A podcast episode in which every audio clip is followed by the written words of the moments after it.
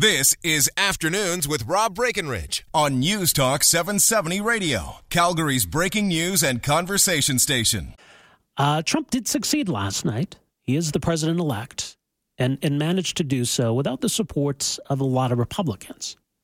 And maybe that speaks to, to how poorly Hillary did as a candidate. We mentioned earlier some of the states where the Republican senatorial candidates got more votes than the Republican presidential candidate. And as it turns out, it may well be that Donald Trump finish, finishes with fewer votes than Mitt Romney four years ago. But I guess Donald Trump didn't need the never Trumpers, and there were many of them. Now, joining us on the line is uh, one of them, prominent uh, never Trumper Gabe Schoenfeld, uh, former senior advisor to the Romney campaign, uh, author of multiple books, including A Bad Day on the Romney Campaign and Insider's Account. And he's a senior fellow at the Hudson Institute. Mr. Schoenfeld, great to have you with us here. Welcome to the program. Happy to be here. Sort uh, of. Yeah, I can imagine. Your, your, your thoughts, I guess, on you know the, the results last night and, and where the United States goes from here. Well, I think we're all uh, still in a bit of shock. Uh, this was not the result that anyone expected. Uh, no one, exp- I think Donald Trump, when he got into the race more than a year ago, did it not with any real realistic expectations of becoming president, uh, more as a lark and as a continuation of his publicity-seeking life. Um, but things took off and took on a life of their own, and and here we are, a man who, uh, I mean, you've raised some policy issues that we're concerned about, that you're concerned about, and we're concerned about. But I think more fundamentally is the, the temperament of the man who is now the, pre- the, the leader of the free world, the president of the United States, uh, in, com- in command of you know vast military powers and other powers, who whose temperament mentally is unsuited for the job, and Americans now are being we're being told by our political leaders to to unify, to you know accept the transition, and we really do have no choice to do those things. However, one can't but look forward to the future with very great apprehension. What are the areas you're most concerned about then? I, am most concerned about uh, his ability to handle any sort of crisis and to make intelligent, uh, well-informed decisions. He's a person who evidently does not read, who who uh, knows almost nothing about how Washington works or the history of our country or the, it's about its fundamental documents, the powers, the limited powers of the president. Uh, I mean, he's a, truly an abysmally ignorant uh, person. And uh, the president is required to make very quick judgments about very difficult, sometimes subtle issues. And he, he's a person who lacks that ability. And so try as we might to, to support him in his, in his initial days as president, I think we're looking forward to some, you know, a series of crises. Uh, that someone who's given to making rash decisions is not someone you want with the, the finger on the button, as it were. Yeah, and I think you know obviously the nuclear weapons is a concern in the background of uh, of all of it, but there you know there are so many issues that are short of that are short of nuclear war. I mean, God forbid, but but just that do require judgments that are matters of life and death. We have you know Putin moving into the Crimea things like you know we you know what about what about Estonia? What about Latvia and Lithuania? How what, what is the president's attitude going to be to those things? Does he even have an, a basis for making a, a, a an appraisal? And and he he seems also very determined to ignore the judgments of people who know better. For example, the whole question of whether the Russians were hacking the uh, uh, the Democratic Party and Hillary's uh, Clinton's emails. It was the unanimous judgment of the American intelligence agencies, all 17, that that was a Russian operation.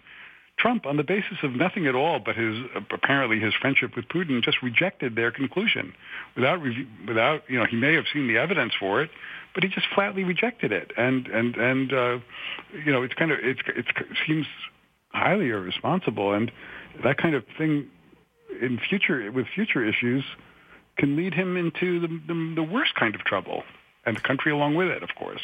Yeah, well, I mean, it seemed on, on some of those those issues where maybe his his running mate was a little more grounded. There seemed to be some some difference of opinion between uh, Trump and, and and Mr. Pence.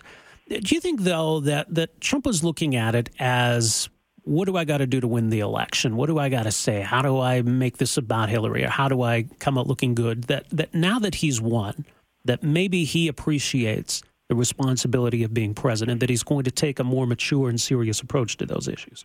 I, I certainly hope so. Uh, he's a lifetime of of not being a very serious individual. Uh, he's 70 years old. Whether such a person can change uh, I agree with you that you know uh, Vice President to elect Pence is a much more you know sober, restrained, responsible human being, but he's not the guy who makes decisions. And uh, Trump is, has to surround, has to pick good people. Uh, some of the people around him are pretty are pretty questionable in my view. Uh, uh, really, we really don't know what to expect. Yes, I agree with you about the uh, about, about also about the instrumental nature of many of the things he said during the campaign. I mean, he the whole idea of deporting uh, illegal all illegal aliens in the country was something that he that completely ginned up because as recently as 2011, Trump himself in videotape that was just just made public was was advocating for amnesty for for illegal aliens, the very thing that his constituency, his core constituency, hates the most. He flip flopped on so many issues, on abortion, on on, on immigration, on, on uh, that that uh, that I think you know we don't know again what what his his real views are, and I suspect he doesn't have any on most questions. The one area where he does seem to be consistent is uh, a kind of zero sum view of trade and the idea that you know trade is is uh, is hurting us when in fact the trade with Mexico that he wants to limit is actually quite mutually beneficial, and he, he but he, he wants to choke that off with uh, with very high tariffs.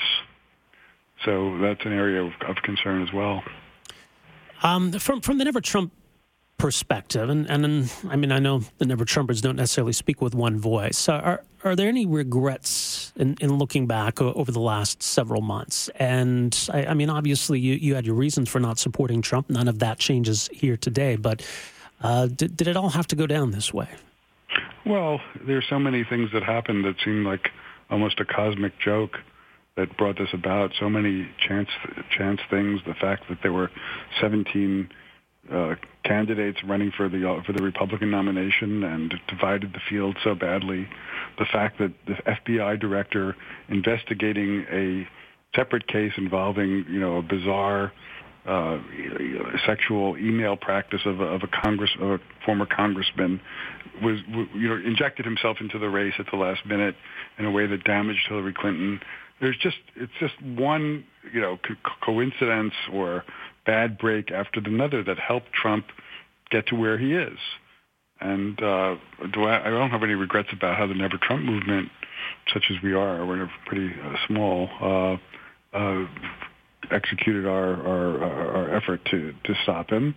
But the fact is that, that no one appreciated how, how much support he had because a, a lot, of people looked at this race and, and, thought maybe this is the worst that both parties could come up with, that, that Trump was the ideal candidate for, for Hillary and, and vice versa. Uh, what do you make of, of Clinton's weakness as a candidate and, and the impact that had yesterday?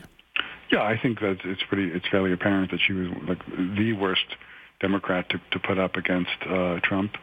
Uh, she was, she, has been around on the scene for a long time, and a, at a moment when the electorate clearly wanted change the Democratic Party could have, you know, there were other candidates out there who, who did not have nearly as much baggage. She made a series of horrendous decisions uh, over the last few years that, that really, you know, tainted her candidacy. Uh, her the, the uh, having a private server to keep classified, to keep official traffic, email traffic, when that was strictly forbidden. The the, outrageous fees she received for speaking to uh, Wall Street banks was uh, like an inconceivable decision to accept that kind of money when you know you're running for president. It's nice to get rich, but you know, if you plan to run for president, you have to do it in a way that looks clean. She she she ignored that fundamental precept. She paid a very stiff price for her blunders. Indeed, she did. Well, uh, Gabe, we'll leave it there. I appreciate you making some time for us here today. Thanks for this happy to take part. All right. Take care. Gabe Schoenfeld, uh, senior fellow with the Hudson Institute, uh, former senior advisor to the Romney campaign, and uh, a prominent Never Trumper. So, as it turned out, uh, all the recriminations, all the infighting, all the blaming the Never Trumpers, kind of a moot point. Trump managed to win in spite of them. but they, they held to their principles. They had reasons for not liking Trump, and um, that, that hasn't changed. Now, some were prepared to hold their nose and vote Hillary. Others were prepared to vote for somebody else, Gary Johnson or Evan McMullin. Some didn't vote at all for anybody for president. Uh, and so you, you, I think you're going to see that, that both the Democrats and the Republicans are going to have fewer votes than the, their respective candidates did in 2012, which is really curious when you think about it. And a lot of people who voted uh, for Obama could have made a difference, put Hillary over the top. Just didn't come up. We're there for her. Uh, and conversely, the Republican vote's going to be down as well, at least on the presidential side. But if think if you're a Republican, though, putting aside whether you like or don't like Donald Trump, or whether he's a, a true conservative or a true Republican, it was a big night for the Republican Party. And that was something else the polls were hinting at. I guess we're dumping on the polls here. The polls suggesting, though, that this could be a Republican win, that they might gain not just the House, but the Senate as well. And that's exactly what happened. All right, 403 974 8255 is our telephone number. We're back with more right after this. Afternoons with Rob Breckenridge, starting at 1230 on News Talk 770 Calgary.